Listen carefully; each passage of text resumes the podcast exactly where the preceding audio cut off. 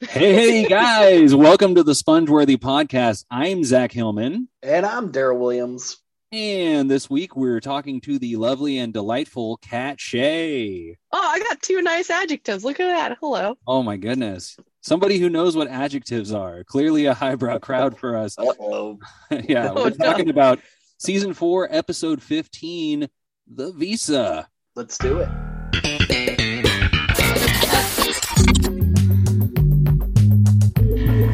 You're sponge worthy? She said I wasn't sponge worthy. Yes, I think I'm sponge worthy. I think I'm very sponge worthy. Sponge worthy? The sponge worthy podcast. Sponge worthy.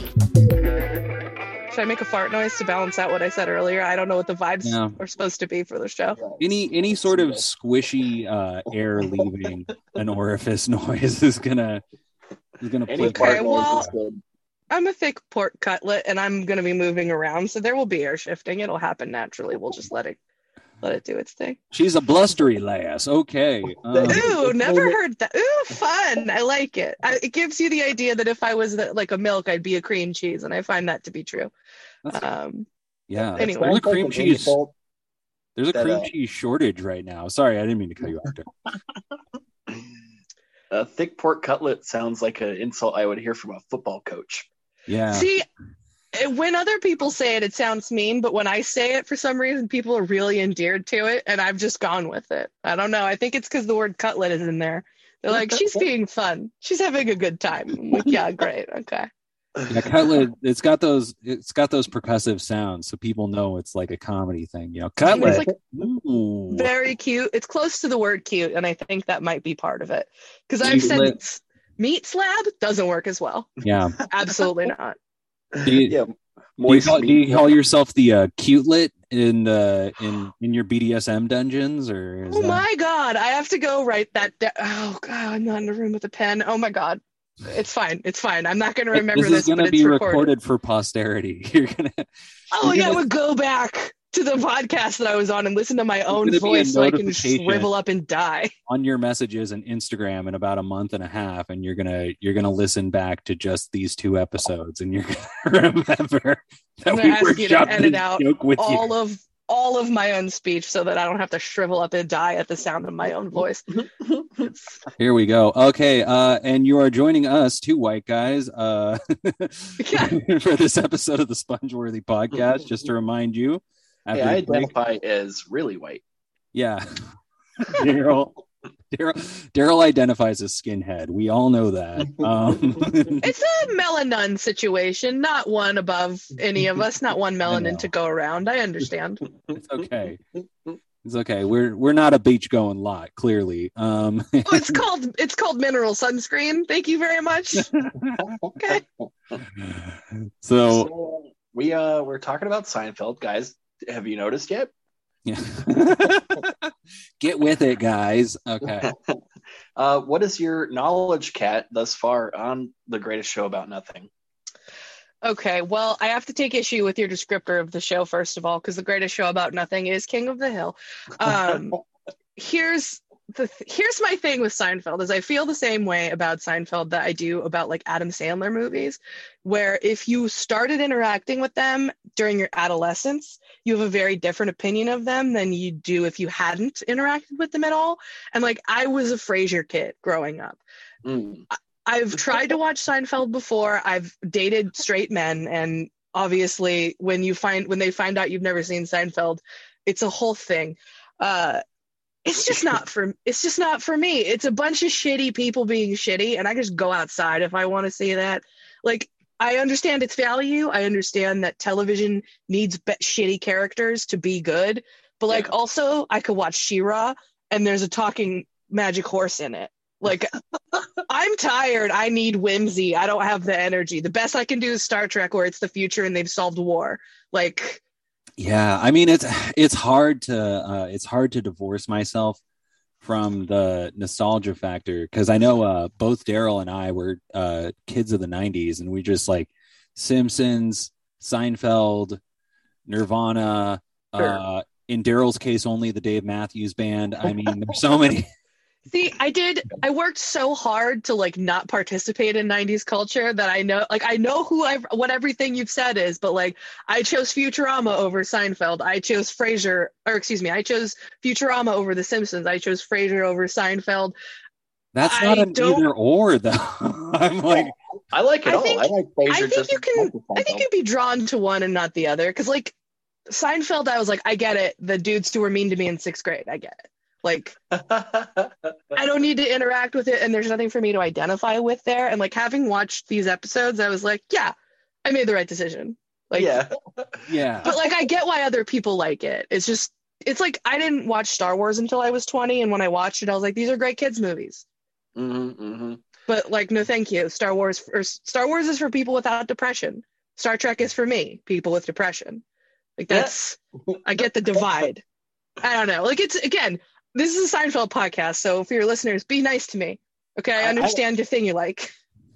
I don't think it's uh, that bad to say like you don't have to be a huge fan of Seinfeld, especially like I mean I guess we're getting a little ahead of ourselves, but Thursday's episode coming up, there's going to be some sus stuff going on in there. Oh, for sure, Uh, for sure. I But, mean, um, these episodes, some things have occurred.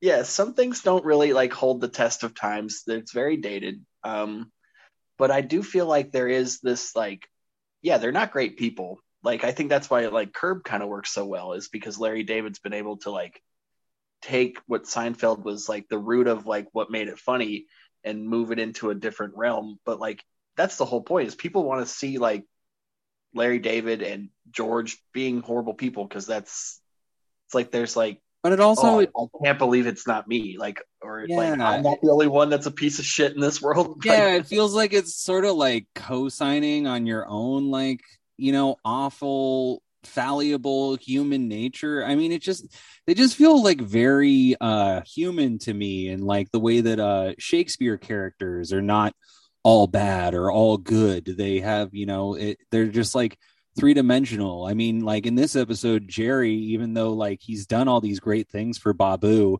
he basically just like fucking, you know, bungles his mail and winds up getting the guy deported. And we're getting like super ahead of ourselves. And I mean, I, I think I think we should uh, I think we should start uh breaking it down point by sure. point. Um, I well, you know, we start this episode like we start most episodes with a little stand up. Uh, and this is uh lawyers, basically the guy that knows the rules, the person that knows the rules, uh, and has read uh the top of the the box as Fun premise. That is a fun Yeah. premise. this is I feel like the whole like afraid not and duh when it comes to like sustaining and uh, objection or uh, overruled. That seems kind of like a, a solid premise. Yeah, it works for I me. was- I, I- always just- felt like if you if you read the top of the box and you were like, oh well, no, actually you're only supposed to like do this when you land on the special space, and then like every like then like the other like six year olds that you're playing with, they're like, we're just gonna build the mousetrap, you know? It's like hmm the good student in feels me relates to this, you know? could have gone a little farther with it though. I mean, it's probably just because again, this is an older television show, so I've been watching media that is basically a result of this media. So Mhm. I'm like, oh, you could take that joke farther. Like, Mhm. if you're gonna act like a child, act like a child instead of like afraid not and duh. Like, if you're gonna be a little kid, be a little kid. But that's Right. me, like watching this as a 2021 person that's been immersed in media that's built on Seinfeld, which is like Yeah. why it feels weird to talk honestly about it. Yeah. Also, like obviously, probably cut for time too, because like these Seinfeld or the the stand up bits aren't very long at all. They're usually less than a minute. So Yeah. I mean, I That can see, episode was like premise- 18 minutes, the whole episode Yeah, of television. it's That's a short- pretty standard network run. I mean, nowadays that's like that's like a pretty standard 22 network minutes. run. That's it. Well, Yeah. I expect 22 minutes is what you usually get, and 22 minutes is what the second episode is. But when I pulled it up, I was like, hold on, 18 minutes? I mean, it might have been like a, a sh- Toyota summer super sale event that particular month or something, but like, Sweet.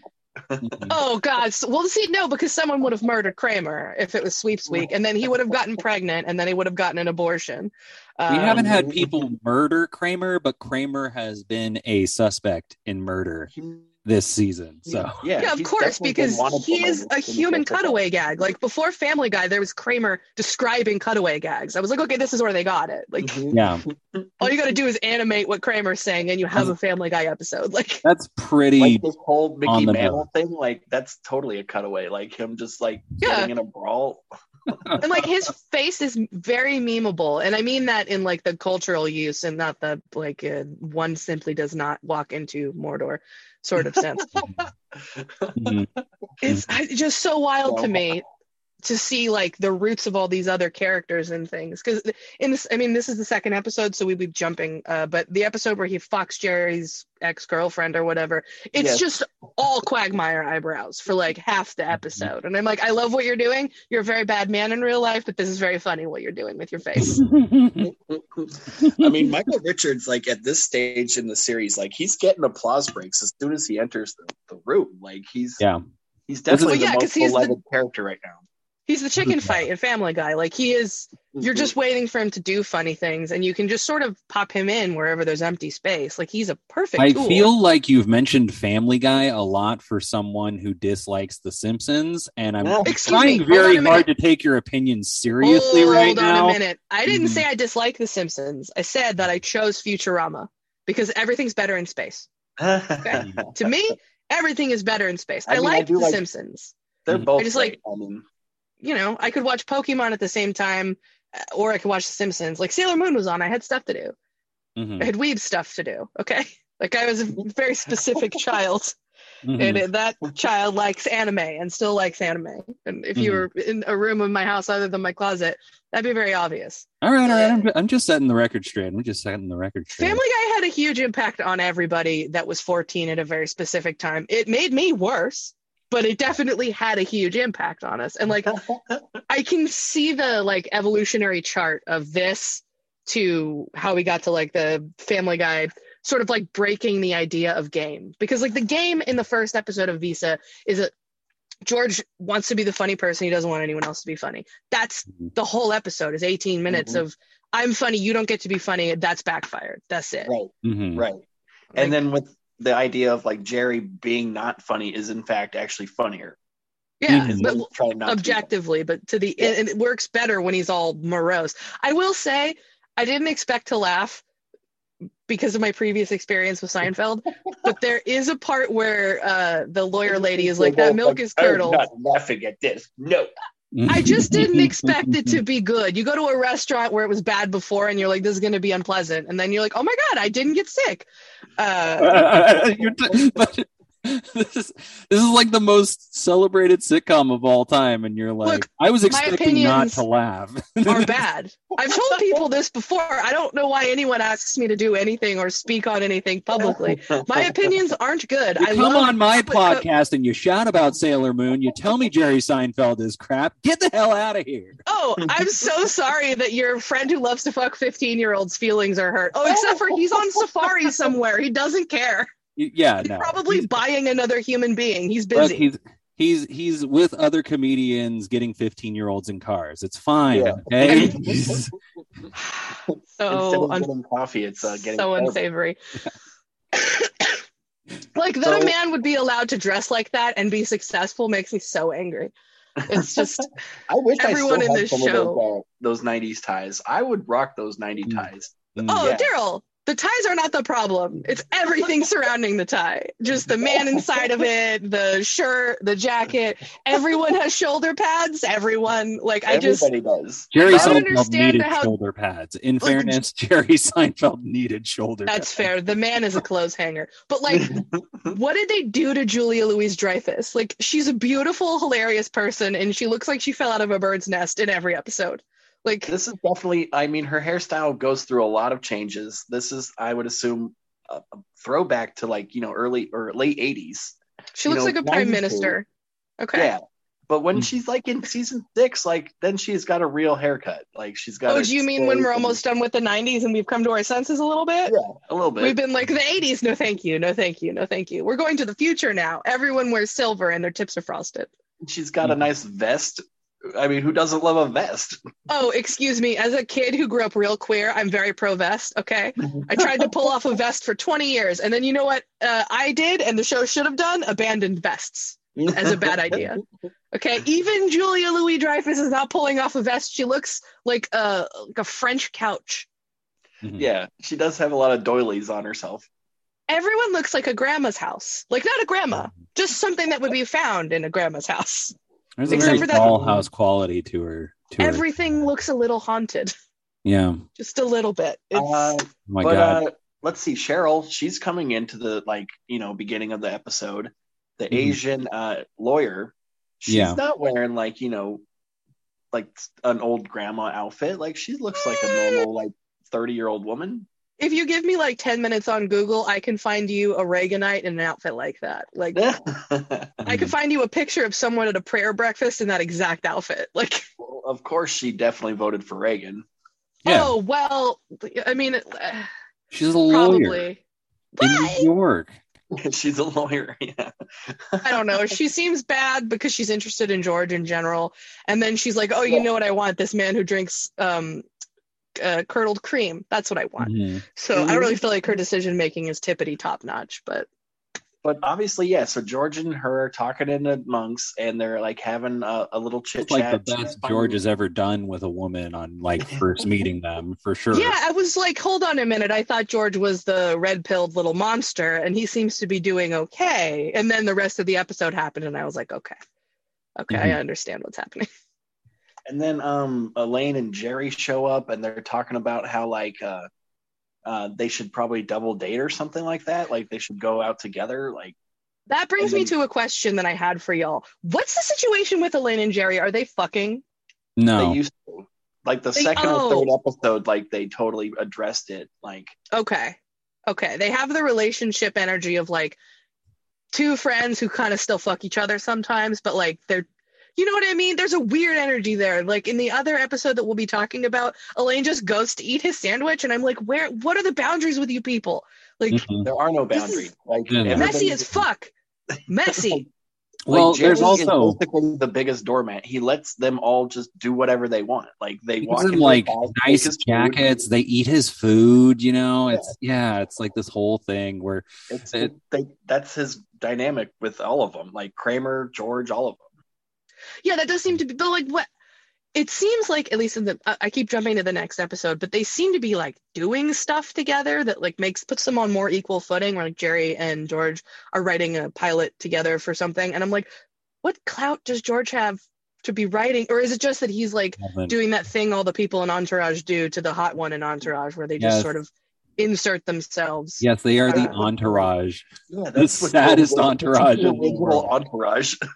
I this is what I know about Entourage. There's a very pretty man who was in a Sabrina the Teenage Witch movie that I liked, and everyone else is me kind of glomming on to him. I don't know. Entourage is the L word for straight men, and that's the other thing I know about it. Mhm. That's it. That's And that Turtle description seems it. nice. I thought yeah. it was Sex in the City for straight dudes. Um, it is definitely the same. Is Next L word the Sex in the City for lesbians? So yeah, we have George hitting it off with Cheryl. Uh, then Jerry and Elaine uh, join him at Monk's. Um, Jerry quickly goes off though to uh, talk a little bit to Babu, who Right. we met in a previous episode, and he's going to come back again. Um, and uh, because you, I am assuming, did not watch that episode, Kat Uh, Babu ran the uh, Dream Cafe, or was it the Fantasy Cafe? Uh, yeah, they mention it in a throwaway line in the episode where they say like he owned They- a restaurant, you know, and then Jerry did- kind of ruined it. They Yeah. did a better job with this than they usually do with like a recurring character where they were like oh, i don't know if anyone watched this uh you know early season two episode so let's just give them a line about uh his relationship with jerry and how uh jerry you know fucked him out of ro- owning a restaurant pretty Yeah, ruined his business, and then he's Mm. still super nice to him. Like debatable because babu's restaurant was not successful when jerry okay babu's whole idea was you should be able to get like orange chicken and uh pasta primavera and uh like a world market buffet. Like yeah So he tried to open the Cheesecake Factory? yes basically Okay. but tiny and apparently the food wasn't great. Uh, and so uh, Jerry was like, "Well, why don't you make only Pakistani food?" And then there was a really uh, culturally sensitive moment where Jerry said that the food was super bad. And um, Oh, cool. then the Okay, make the food from your anyway. homeland. Oh, it tastes like shit. This is gross. You should make cheeseburgers because that's Don't what give me people your like. But it's all good because brown he people got him a food. job at Monks. Like that, Yeah. then he makes it all better. Yeah, he's Ay, a ay, busboy now, so everything's fine. Um, and so apparently, he also got him a place in his building, which I think like the only reason they're throwing this in is so that we see Babu getting deported later, and Yeah. we don't have to like cut away to a different. Because and then it has to be Jerry's fault because they live in the same building. Because you can't blame Jerry for it if there isn't that mailbox problem. But like, I thought Jerry was a successful comedian. How is a busboy? I mean, and it's New York, so the real estate has always been bad. Like, you can't make this argument if it was the '80s and we could afford to live. It's it's a New York apartment. Babu can't afford that. He's Mhm. living Well, with seven other dudes. Yeah, there's there's eight dudes in that room. Yeah, for sure. Mhm, There you mhm. go. Maybe that's where that man in the weird where his clothing smock from. Yeah, who shows up at the end where I'm like, Yeah. is that what that man is going to be wearing? Okay. Okay. All right. I'm sure Okay. He looks culturally appropriate. Like he looks like a Star Wars character, but okay, that's fine. Yeah.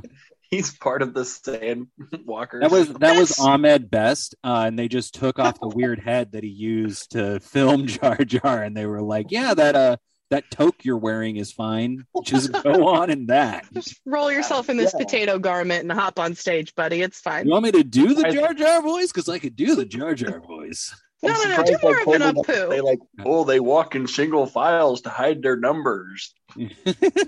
Oh, but it's like, I'm- and again, like I wouldn't have given a shit about this if I watched it when I was a kid, but I didn't see it then, so I'm just sort of like, mm, okay, they just like straight up told Elaine they didn't know how to write women. That's cool. That's cool.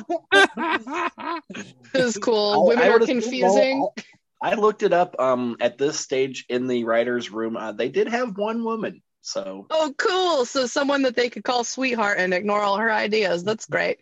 That's yeah, nice. They be had like, a "Oh, token. Thank you. Uh, I think you're giving them entirely too much credit, Kat. I mean, uh, Wait, wait, I don't like. I don't. I mean, you're probably right, but it makes me sad to contemplate. uh, But then obviously they're hanging out at Monk's still, and then like they bring up how where Kramer is, and they say uh, he's at a fa- fantasy baseball camp, which I don't know. I didn't know that grown men could go do this. I thought like That's what Oh, fantasy yeah. camp is. Fantasy camp is for rich old people I thought Yeah. it didn't for, get to do a thing when they were ten. That like wanted to like meet No, Ken no. Jr. No, that's thinking like, regular. That's Camp. regular camp, Yeah. Daryl. That's just- regular camp. Television in the 80s and 90s led us to believe that if you had a dream, you could go to camp and achieve it if you were like 12 to 14. And then if you were in, uh, what do you call it, midlife crisis age, fantasy camp. That's Oh, where you go to learn how to do the thing that your dad wouldn't let you do because it was for queer people. mhm. Right. like baseball, yes. I'm Um, going to, yeah.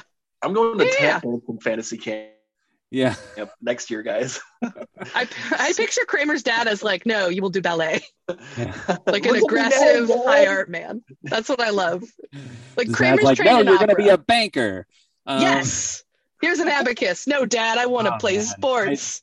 I only feel uh I only feel attacked right now because I feel like I'm like three years away from going to rock and roll fantasy camp. Like I'm just Okay, like okay. get me on that plane, let me wear a pair of Lenny Kravitz's pants and Mhm. plug into a Marshall stack. I am I mean, did I'm- I try to find the alarm clock I had as an eight year old on eBay yesterday? Yes.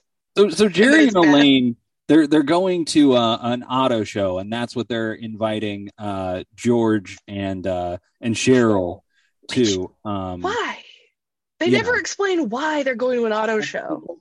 Oh, they just like going places, I guess, and it's probably there. You know, it's like for the weekend, and like Jerry's like, "Come on, let's go see some autos. I like Yeah, cars."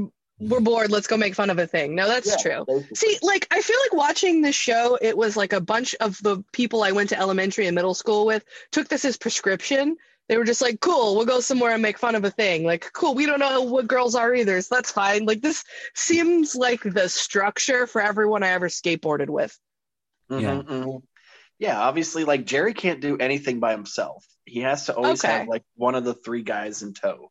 Okay, Mhm. that's his deal. Okay, because I was like, dude, sure. just like go to your dumb auto show, talk to a car lady. It's You don't need your like faux girlfriend. Yeah, don't- didn't you ever do that? Like, don't you go to like you know things that aren't normally going to be a thing until your friends are with you? You're yeah, like, you- I, I'll go to I've this done the Daria because- and Jane go to an activity. Activity, ironically, the Mhm. Target is where you hang out in the suburbs. I know. I know about the thing. the Dairy Look at this thing that's dumb. So obviously they're like, yeah, let's go out to double date, and then or George is like, nah, man, you're too funny. Like uh, you're gonna be way funnier. Blow than me. this I for me. like Yeah. funny. yeah, and so Which, then as uh, a funny person, I have had like, don't come. I'm trying to make a good impression. That's happened to me before, Mhm. but like, Jo- nobody's no. George has tricked this woman. Like, he should just accept that he has tricked her and that he might be able to keep tricking her for a while. yeah, Let's go with it, George. I mean, I've he had that moment, kind of, Yeah. um, with like a. I've been on like a a pseudo double date with like a girlfriend, and like she's like, I'm meeting like her friend and like her friend's boyfriend for the first time, and like Yeah. she's definitely like pulled me aside and said like. Don't make like a bunch of jokes. Like, don't. This is like a serious dinner. Like, don't be all like goofy and you and don't Which, don't basically be you. first of all, what kind of person is like, we're gonna have a nice, serious time? No, no, thank you. Absolutely not. If I don't get to talk about frogs, I'm not coming. I know. I know. I had a my uh my best friend in high school.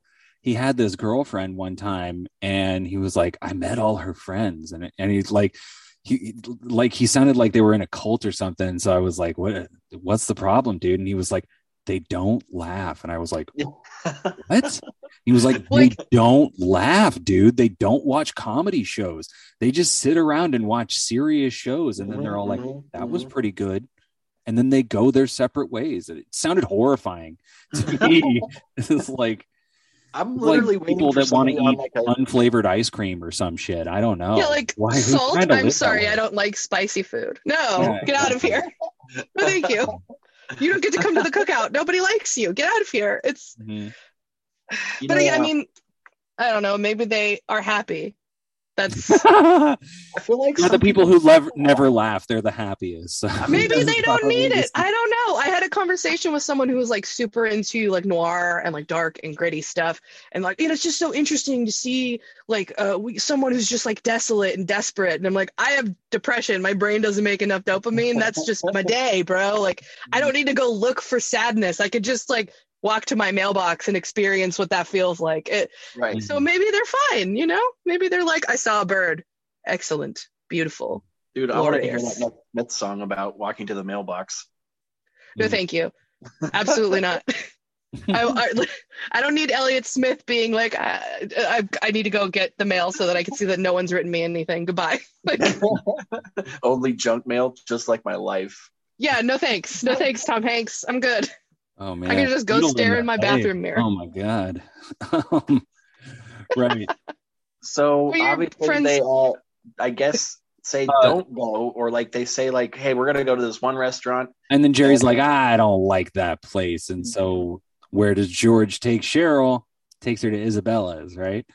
Yeah. presuming that he's not going to run into her, but since it's a TV show, what a surprise! They run into each other. This is But a really like- fucking dumb plan, by the way. I just have to say, It's plan. why didn't he go to 100%. like a thousand other restaurants? Yeah, why did he go to the specific one that Elaine said she wanted to go to?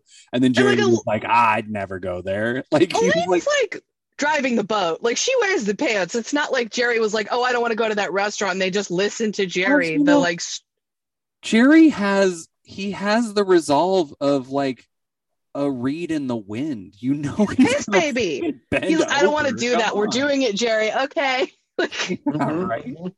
that's I feel someone like- who's just I feel like some people, certain relationships are like like that. Like I've had friends that are always like they never want to tell like where to go, where to do anything. They like being told what to do. They like being like, "Hey, we're gonna go see this movie," and they're like, "Okay, sure." Yeah, that's I've why I have a friendships like successful marriage. Okay, I understand. Where she's I've like, been that person in friendships. I've been like, cool, we're going to the movies, whatever, fine, I great. But I just am not uh, engaged enough about this to feel kind uh, one kind of way or the other. Uh, not a commentary on your marriage, separate situation. So Elaine and Jerry are showing up at the restaurant. They're all like, "Oh yeah, let's hang out." And then George is kind of like, "Ah, no, let's. You can't move the tables together. It's it's two circle tables." And Which I actually do kind of agree with. Don't Yeah. put two circle tables together It looks so bad. It looked Just- so bad as soon as I you saw it. I was like, you it- can hear each other. You're fine. Like just eat at two next to each other tables. You fucking animals. Like why? are you just going to be knocking elbows the whole fucking time? Like, no, why? So and then, unnecessary. um, Elaine starts to talk to uh, Cheryl, and then they both. Uh, she's talking about some court case that she's getting sued by, and then weird coincidence. I don't know if this is like also like uh, you know, kind of sus, but it's like suddenly Cheryl and the uh, plaintiff know each other. They're like, "Oh yeah, he's my cousin." I will say this is not the first time we've had an Asian character interact with an Asian character that he randomly happens to be related to. family members. Yeah, His Like, name dude. is Ping. yeah, that's I just- not- I don't find that, that bad. Uh, I feel like he could have just had. Uh, But there the must of be name Asian people named Ping. Yeah, I did There you are. want to put I'm sure name there are. Richard or something, Yeah. or like, But why is her name Cheryl well, and his name Maybe Ping. she, maybe she's cousins. second gen, and maybe she came over. perfectly They're fine? I- They're cousins. Yeah, they're not like Perfectly fine. brother. They're not, if if they were brother and sister, and one was named like uh, Tu Wong Fu, and the other was named Mike, then that would be like, wait, what? That would be weird. Either way, I don't know. I, I just, it is so wild to me that she sits down and she's like, "Oh, uh, you're the plaintiff." I don't immediately need to make a phone call and deal with the fact that like I've now met Yeah. the other person in this lawsuit. Like, This is 'cause not I a think you can of represent interest. a, This is not a mistrial. Yeah. I think you can represent a family member because like Oh yeah, you can. You can do that. lawyers are like, "Yeah, I'm definitely on the level. It's fine. I went to college for a long time. Leave it alone. Don't think about it too hard." But like, I mean, once you all chat with the other side, have we? Stop assuming I know stuff. Again, I don't really know most things. I just Well, I speak think we could- confidently. As long as you disclose that information, it wouldn't necessarily lead to a mistrial. But like, but yeah, at that point in the dinner, she would probably have to be like, "Oh, I actually uh, represent him, and uh, I should probably leave now before I Feel like- hear any Right. more about This your." isn't a cute coincidence. It's like a illegal thing that's happening. yeah, I mean, it's I not feel like, oh my um, god, this is like a total violation of comp- of, of privilege. I'm gonna get the case dropped for you. It's fine. I've met you for 15 seconds. And then not only that, I mean, I know we're skipping way ahead to the end, but like, you can't just like bring it back to like, oh, we dropped it and now brought it back. Like, I was like, it back with are there I filed a motion to unfile the motion that I filed. Do can you that? file a take backsies on a lawsuit because someone hurt your feelings? Like, I I don't know I feel enough like about this the is courts. Jerry's. This is Jerry's stand-up bit at the beginning where she's just like, you know what? Never mind. And then she's like, you know what? Takes these backsies. That's kind of Yeah. Mhm. where we're at.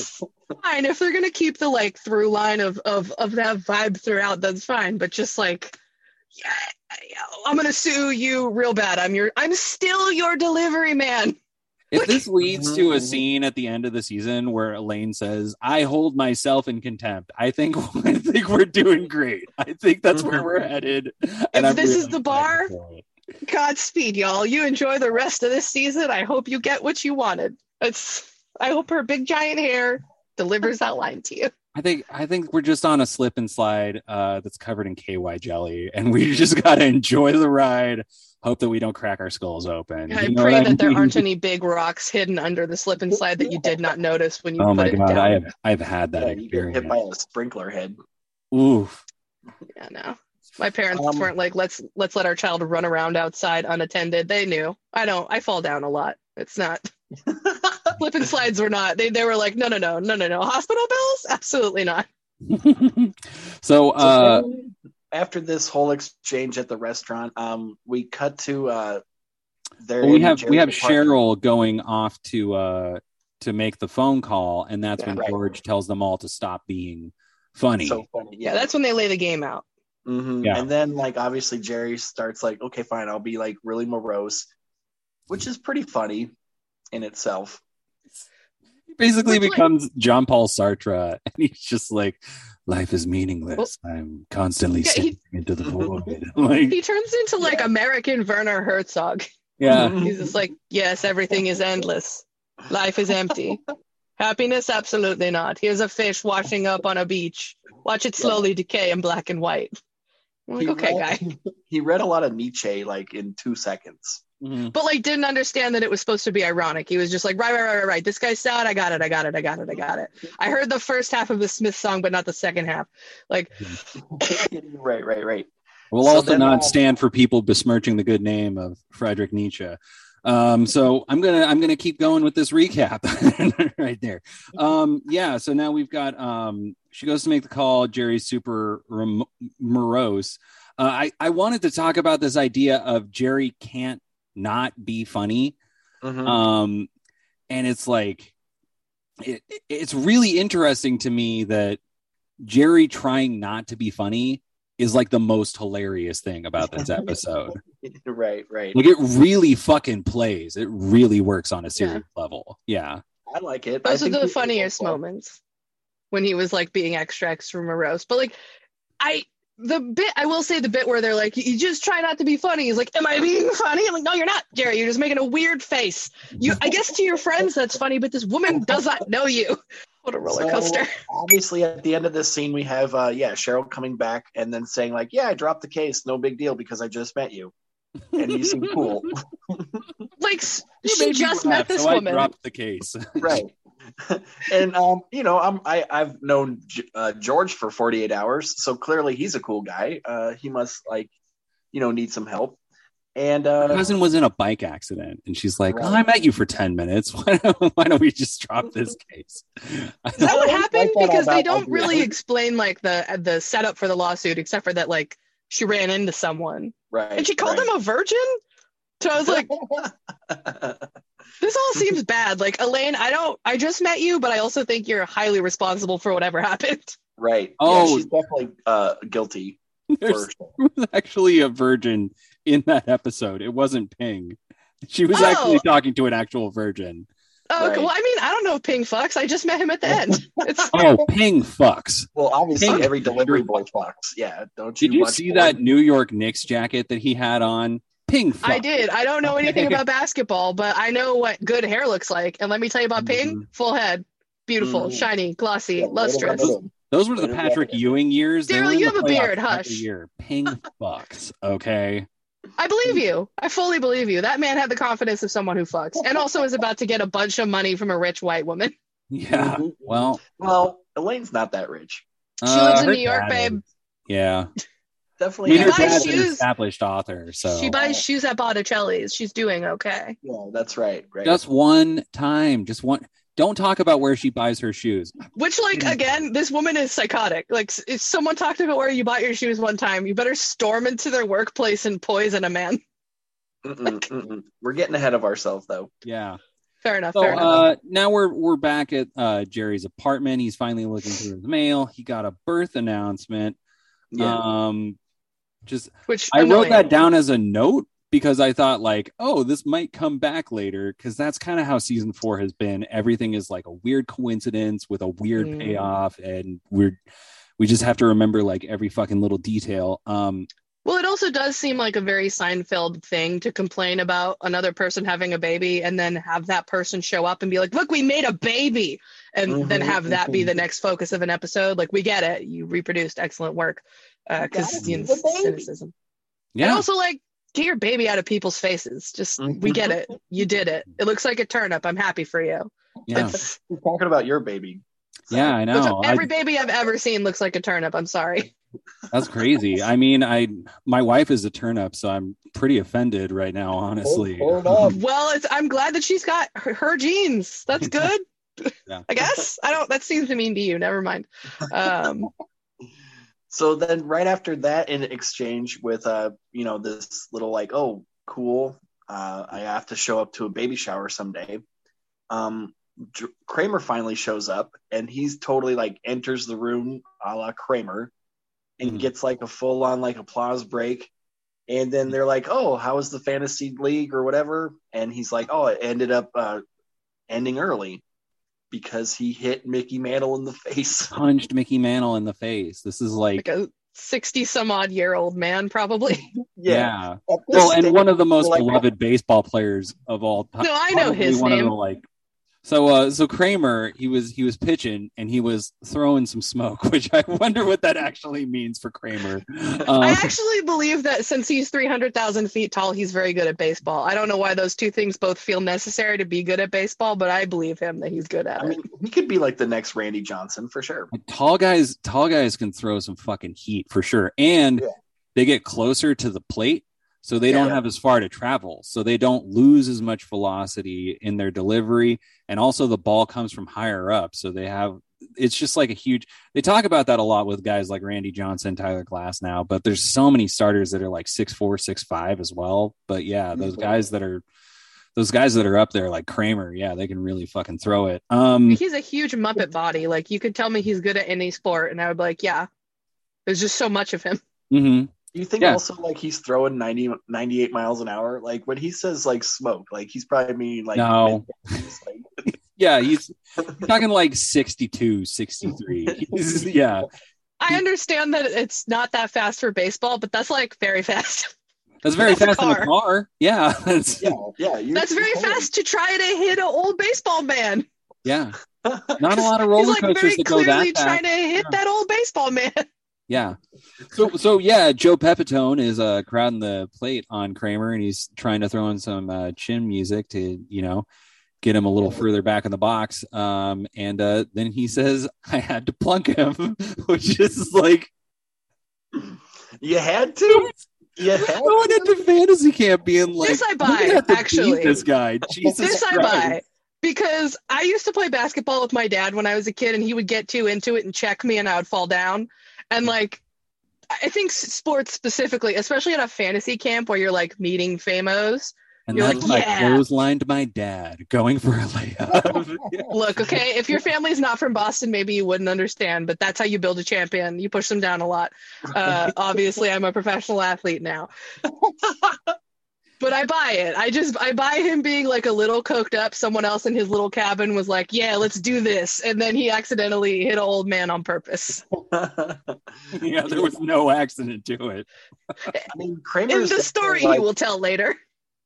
he's a he's very much like he's gonna take something seriously. Like when he's doing anything, like it's always like, oh, I'm gonna do this to the you know balls out. Like Kramer never backs down or is like, oh, maybe I should like you know lay off a little. It's like, mm-mm. No, No, in the moment. whole his whole character is that he commits. Like you could tell from his body language because Mhm. he's like vibrating while he talks all the time. Like Yeah. he seems like he just got plugged in every time he opens his mouth, and I'm like, honestly, guy, great. Please balance out these other people who just seem like they've been in a seminar right Mhm. before we started filming the whole time. Uh yeah. So uh yeah, he plunked Joe Pepitone and then uh, you know, had a Oh. brawl. Started a bar fight. it's like a bench clearing brawl. Uh, both sides like start you know fighting on the mound, and then like If within I was at a brawl- baseball fantasy camp and I saw that happen, I would I would not clear the benches. I would not No. get involved in the brawl. I would be This like is why you're not I'm at going- fantasy camp right now. You're not ready to commit. You got to punch an old man if you really love sports. Dude, if I paid five thousand dollars for a fucking fantasy camp, I'm not punching. then you paid five thousand dollars to beat up this Pepitone man. You earned it. This is your day. You have Yeah, to be more entitled if you want to think like an '80s white man. I want to know how uh, Kramer got the money to go to fantasy camp. Like this seems like a tall order. Like There was yeah. probably some like backwoods deal. He probably was like, "Hey, I can get you in at the like Westchester Golf Club type Yeah, of." from- like, thing From what on. I gather about Kramer, he just sort of he's the fool. Like stuff just happens to him that is tight, and he's like, "Cool, tight," and then he No, keeps he's, living. a, like he's a wheeler dealer. He's a mad schemer for sure. I mean, George puts it great at the beginning of the episode. He's like, "Yeah, yeah, Kramer needs to go to fantasy camp. People should pay to live like Kramer, where he doesn't work. He just stumbles into money because he gets fucking lucky, and then he fucks women but doesn't date them. Like, Okay, so does Kramer have a job? Because I wasn't sure if he was being No. facetious. Okay, I don't know. he doesn't. He does odd jobs. Okay, you could do that in the '80s. I, bu- I buy that. They especially really in New York, discuss, where like, you probably need- profession. Illegal um, stuff done. There is a later episode where he he was on strike from a bagel shop or something like some Mhm. bakery that finally g- went off strike, so he has to go back to work. Mhm. But he was like literally like on strike for like 14 years. Love that. Love that. I like that he's had a job this whole time, so shut up about it. Like, But then we get uh, the mail. Uh, so like finally, uh, well, we have I guess- Babu, and uh, Yeah, you know, people, the you know, the the scary men are coming to take Babu away because he uh he missed his visa renewal by one day. Um, and they're and that's Total- totally representative of how our red tape system works. By the way, well, if you didn't know, in the 1980s, a small faction of the Russian mafia took over the immigration, and things really sped up. Those Yeah. guys have it together. hey, give it to the Russians. They know how to get shit done. I mean, did we lose the Cold War? Who's to say? Lose in quotes, or did they want us to lose? Mm. Oh man, who has the time to break this down? Uh, and I mean, maybe it's not going so well. There is like clearly supposed to be a Russian mafia man in the like little jail box, It's like a greasy man with a ponytail and a leather jacket. Mhm. Mhm. It's very Mhm. clearly supposed to be like a murderer. An extra Um, from the Hitman games, just like chilling in there. So then afterwards, uh, obviously we have uh, Jerry saying, uh, "Don't worry, Babu, I'm gonna fix all of this because clearly Jerry can fix his problems. Like this doesn't Well, even he thinks like he can. He's a- white savior, so why wouldn't he be able to fix all of Babu's problems? I mean, Well, because he caused all of them, so he knows exactly how to solve them. Yeah, he's, this is my fault, so I know how to fix it. Yeah.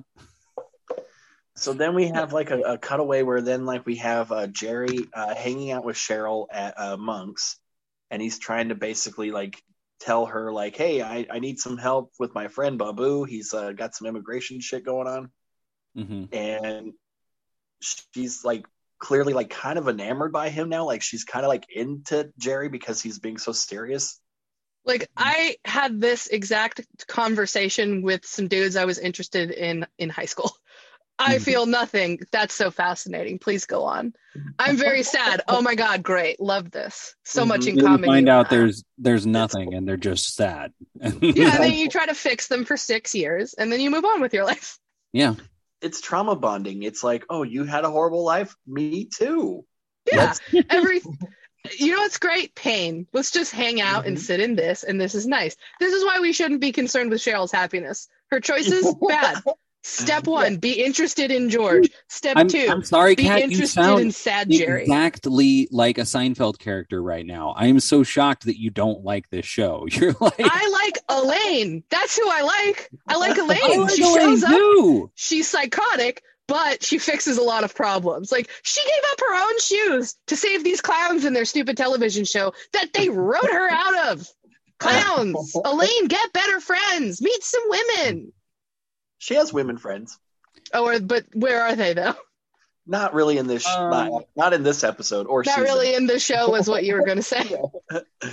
they talk of them they don't really show them Well, she recommended doesn't count. George's therapist. George's therapist is her friend. Oh, you mean that woman who owns the British Museum in her office? Yeah. That just like has every vase. Here's my Danish single one. realist paintings, and I didn't like your pilot. Um, yeah. This is like a small apartment that I've set up my office in, and I've stolen the furniture from the Winchester Mansion and all of the vases from the British Columbian exhibit. Like, it's like she lives in like the franklin mint at the mall like Yeah. seriously, I was just like, what's happening with this woman and her fucking vases? Why does she have like a glass box with a plate in it? What's happening? Mhm. and um, why is she reading his screenplay? Like, we're getting ahead of ourselves Yeah, we're yeah, talking a lot about next Yeah, yeah. episode That's well, Thursday. I have a lot of. I have, nothing happens in this app. I mean, I understand that it's a show about nothing, but like in King of the Hill, when nothing happens, at the end something's different, and you get back to right Well, this you at least has this at least has minority representation in it. I yeah, mean, we come do have an, an Asian character playing an Asian person. we have we have three Asian Guys, characters in this. this bar have- is on the ground. we have a you I know mean- a, an Saudi Arabian person playing a Pakistani. It's fine. is yeah. Oh boy, This is America. Come on, get with it. I mean, don't it's wanna. not, it's not like uh, We're we have trying, in Native quotes, American. excuse me. So we have um So then So now- Jerry And Elaine, yeah. Yeah, Jerry and and Elaine go to uh, this immigration like you know holding cell. Okay. um, Oh God. An ice center. Giving me yeah, ice detention center vibes. Not cool. But like Uh, very clean and everyone can see and there's lights on and like there's no Okay. children being abused. It's, you know, the It's a clean Hollywood version. It, it's a cell, or it Yeah. might be a cage because it is fenced. It's a cage. It's like a baseball cage, cage. yeah. Like it's faux show a cage. Yeah. It's like Yeah. a drug at like you know Yankee Stadium. Yeah. one hundo a cage. Like yeah. Most def a cage. and Um, there's just a bunch of loose, quote unquote, foreign looking people in there. Like So then, so they're talking about like, hey, here's the mix up. Like, you know, I, I got your mail uh, by mistake, and he's all like, the wheels are in motion. the wheels are in motion. Like, we're gonna help you out, Babu. Don't worry about it. And then Babu's like, okay, cool. I don't understand why he still like has any faith in Jerry. he's a hmm. white guy. You gotta trust the white guy when he's in control of your future. Why do you think we voted for Biden? It's I just don't understand. Like, why didn't they just like have him fill out the form right there in the cell or whatever, and then say, "Here, here, here's his paperwork. Now let him out." Because see, but that wouldn't uh, plant the seed that causes him to come back in a later season. That it sounds like he's gonna and try Oh, to kill Babu's Jerry. Yeah, Babu's back. He, he he definitely. This isn't the last we see of Babu. Yeah. Yeah, he makes it very clear at the end of the episode that there will be another episode about this. There's there's a vengeance to be made for sure. Yeah, for Um, sure. And I'm like, honestly, go for it, guy. hmm Like, I, I'm no one's mad. No one's mad at Babu. I'm just like, yeah, guy. I'm so sorry that they just use your name as a punchline a lot, and you got shipped to this Casablanca set that you're on. Babu, Babu. Babu. You know, it's Like, I get it. a It bit is silly much, yeah. sounding. yeah. yeah. Babu, it's Babu Bhatt too. His last name Yeah. is even funnier. Yeah. Gary calling was like, "How can phone, we get get three B's into a name?"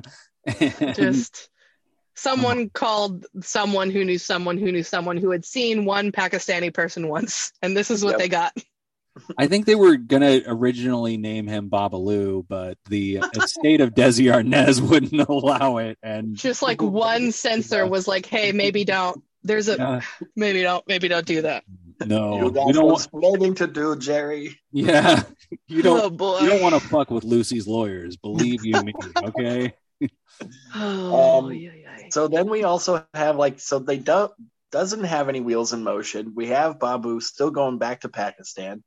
We also have Kramer showing up and like talking about apologizing to Mickey Mantle. Well, uh, we we also have to talk about uh, George and Cheryl in the car because it Right. kind of revealed that she has fallen for the uh, dark, Right. disturbed Jerry, which is I like the yeah, I like the Elliott Smith version of Jerry. He's Which like you go out with a person and in the car you're like, by the way, I'm like kind of hot for your friend. Just tell him on the phone. You don't need to see George and be like, hey, This uh, your friend's hot. a few sad. times where like Jerry has taken girls from George, George has taken women from Jerry. Like they definitely See, like The former lot I of- buy. The latter, And no one's We're get- choosing Costanza. No one.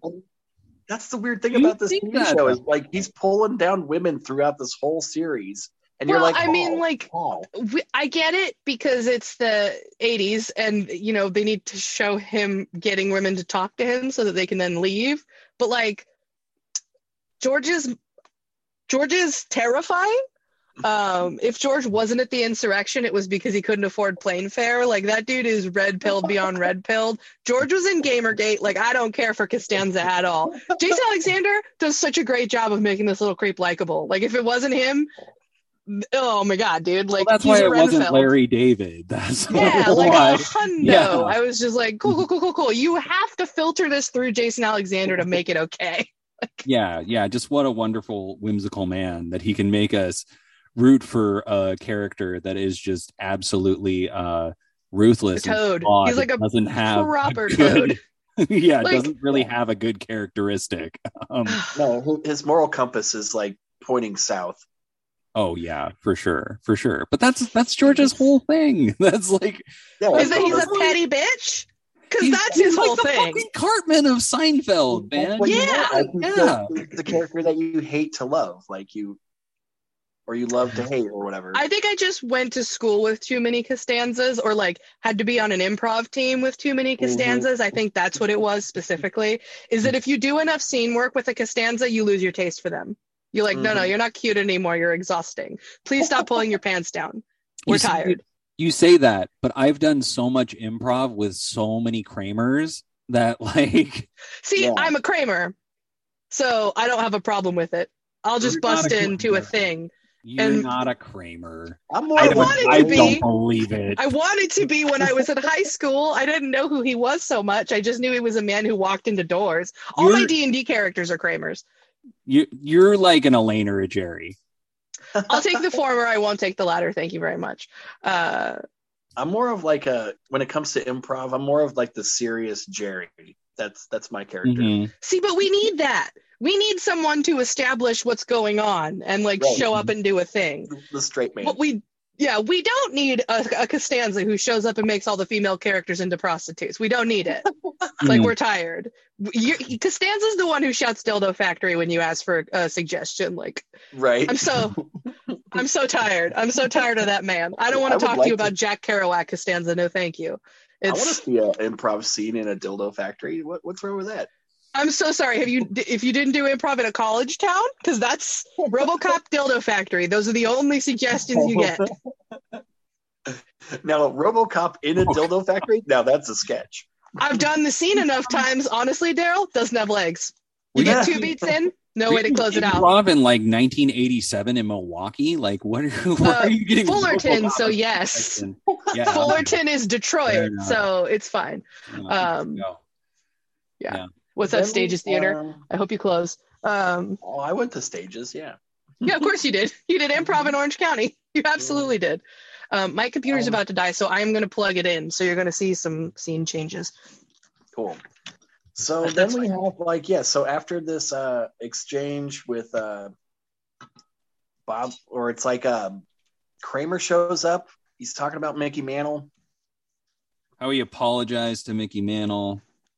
Threw And they himself throw- at I the didn't mercy. even know Mickey Mantle had a restaurant. Like this is a thing. Like he has. I think that's been it? a thing. Like, uh, like Tony Roma had a pizza place. Like, isn't that a thing for sports people? Is to open up restaurants? I guess. Shaq owns like a huge amount of Papa John's. Is Yeah. Oh, that's right. That is true. hmm they have Shaqaroni pizza? I think about it a lot. It's so fun. That's so hilarious too, because like Man, the reason sounds they really don't. good right now. I want a Shaqaroni pizza. Yeah. But you think it's gonna have macaroni on it? It's just a fucking pepperoni pizza that Shaq's name is on. And it's I don't like it. I don't care for it. Have a bite of my big Shaqaroni. Like that. Love it. And then you. Love it. Great. Love a Shaq impression. Love pictures of him holding soda cans. It looks so It's tiny just- in my giant hand. Like that. I I just really like big people holding little things. I'm simple. I'm very simple. Well, tiny th- tiny things are great in general. I mean, it- Like, it's just like there's this movie where I forget what it's called, but Shaq is in it and he's wearing like huge purple Hulk shorts. And I Yeah. think about the fact that a costumer had to make them and be like, great, I have to build this big purple tent to house Shaq's huge Shaq dick. Like I just so then we have after this exchange, uh, we have Cheryl uh, basically like reneging on uh, you know Well, P- Ping delivers delivers Yeah. Chinese food to Kramer, uh, probably Mhm. bean pods, as we know from the episode where we meet Ping. right. Um, and he's like, "Oh no, you're gonna find out why they call Cheryl the shark. She doubled. she she doubled the damages. Again, I'm like, can't- Yeah, you what are you can't do gonna that. well d- how does their also legal system work? I don't get it. I mean, to be honest with you, civil courts are basically um, whose line? Like, it's all just, can you prove that this thing happened? Maybe you can. All right, fine. But, like, what is she going to do? It's damages, emotional distress, and also these people are dicks, so I tacked on 10 grand. Like, what? Yeah. yeah. hmm hmm I thought she was funny, but then I found out that uh, this guy's a creep. So now it's it's like twenty. This grand. random Yeah. stranger I met turned out to be unpleasant on the third meeting. I've never Yeah. been so surprised in my life. Turns out these people that I dropped a lawsuit on based on 24 hours of knowing them were not all on the up and up.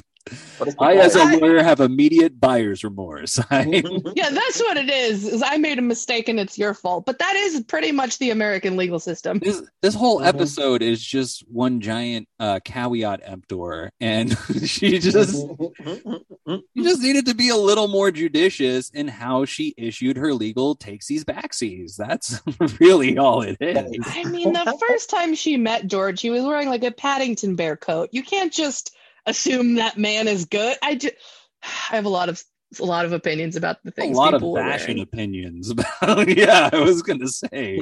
Everyone looks like hot shit on fire. I just, I, I don't watch that much television from the '90s, and I just didn't realize what we were doing to our famous people. It's this was the like really high end you you know uh clothing this was definitely Mm-hmm. like i guarantee you this wardrobe was like you know They bought it all at Botticelli's. Yeah.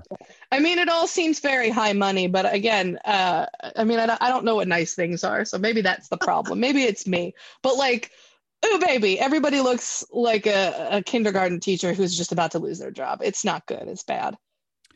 Yeah, so uh so then we go to uh Babu and he's in uh Pakistan. Uh and it turns out that uh of course, uh as, George reveals right at that moment, clearly only for plot purposes, uh Cheryl broke it off with him because he basically told her what a uh you know ditch fucking scumbag he is um and she decided not to help out their friend who had an immigration issue which um honestly kind of bad on her that's Yeah, like you're shitty, so I'm not gonna do the only net positive thing that's come out of this whole interaction. Yeah. It's just Mhm. like I've actually decided that since I don't like you, I'm not gonna feed this homeless man. Like, sweetie, no, not the lesson.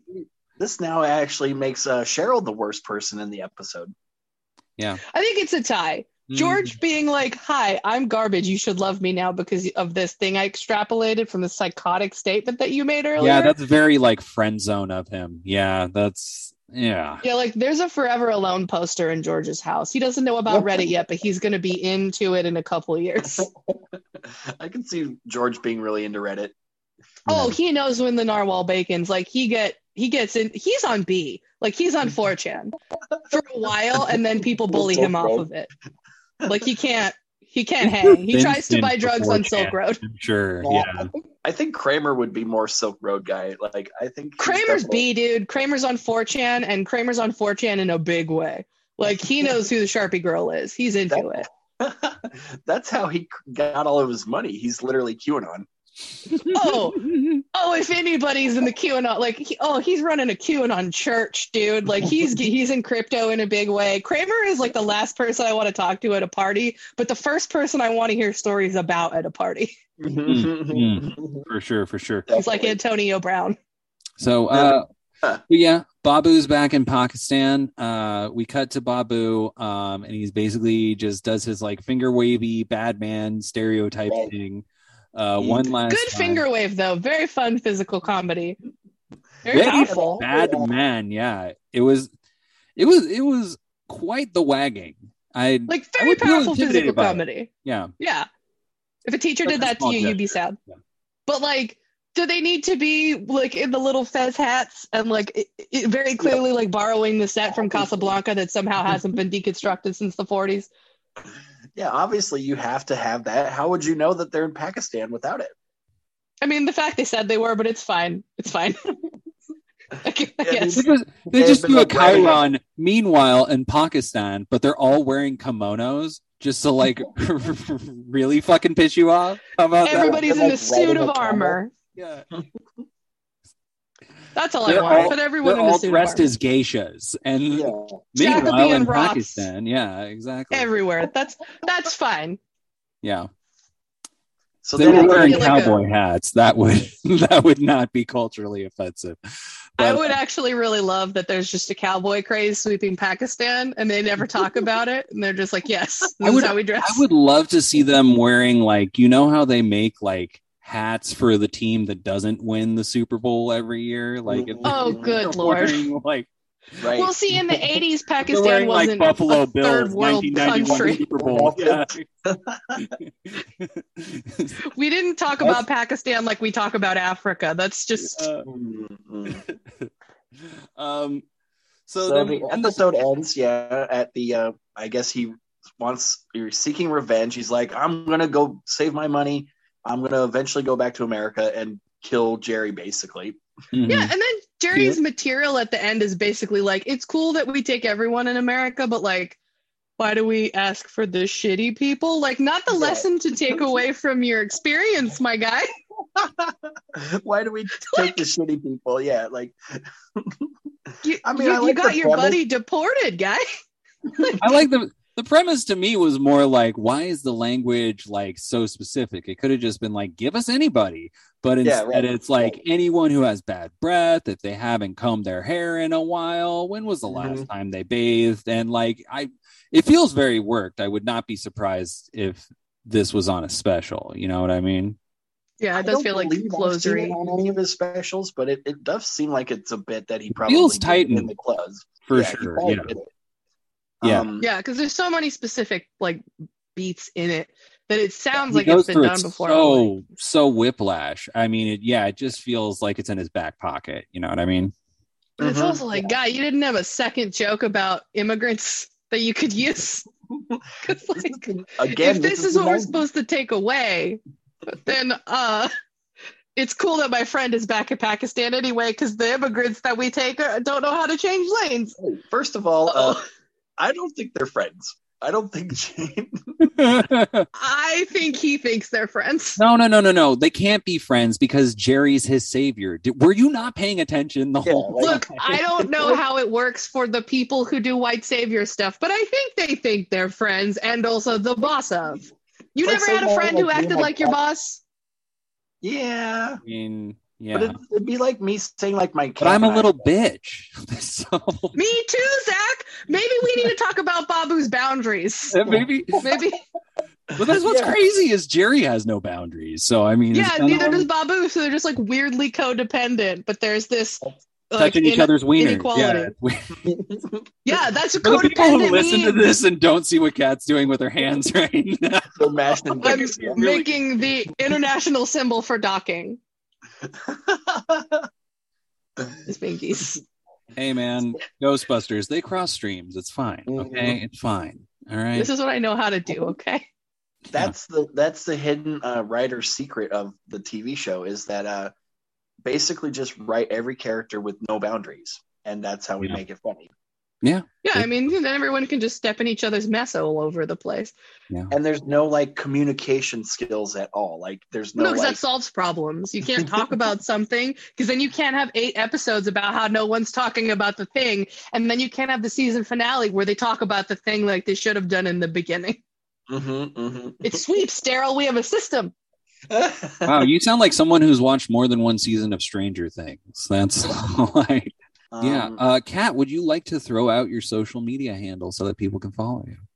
Oh well, sure. Um, you can find me on most platforms at Kat B um, because that's the Instagram handle that was available to me. I also run a micro charity. Um, you can find us on Instagram at Raccoon Platoon. Right now, we're collecting donations for uh, like a homeless encampment in uh, Los Angeles. We we build like little homeless kits and we give them to people. Um, Cool. Very cool. Uh, give us your so money so we can give it to poor people. Yeah. And you guys know what to do with us. You can follow us on the show notes. Uh, and then until Thursday, when Kat will be back with us, we urge you to keep it spongy.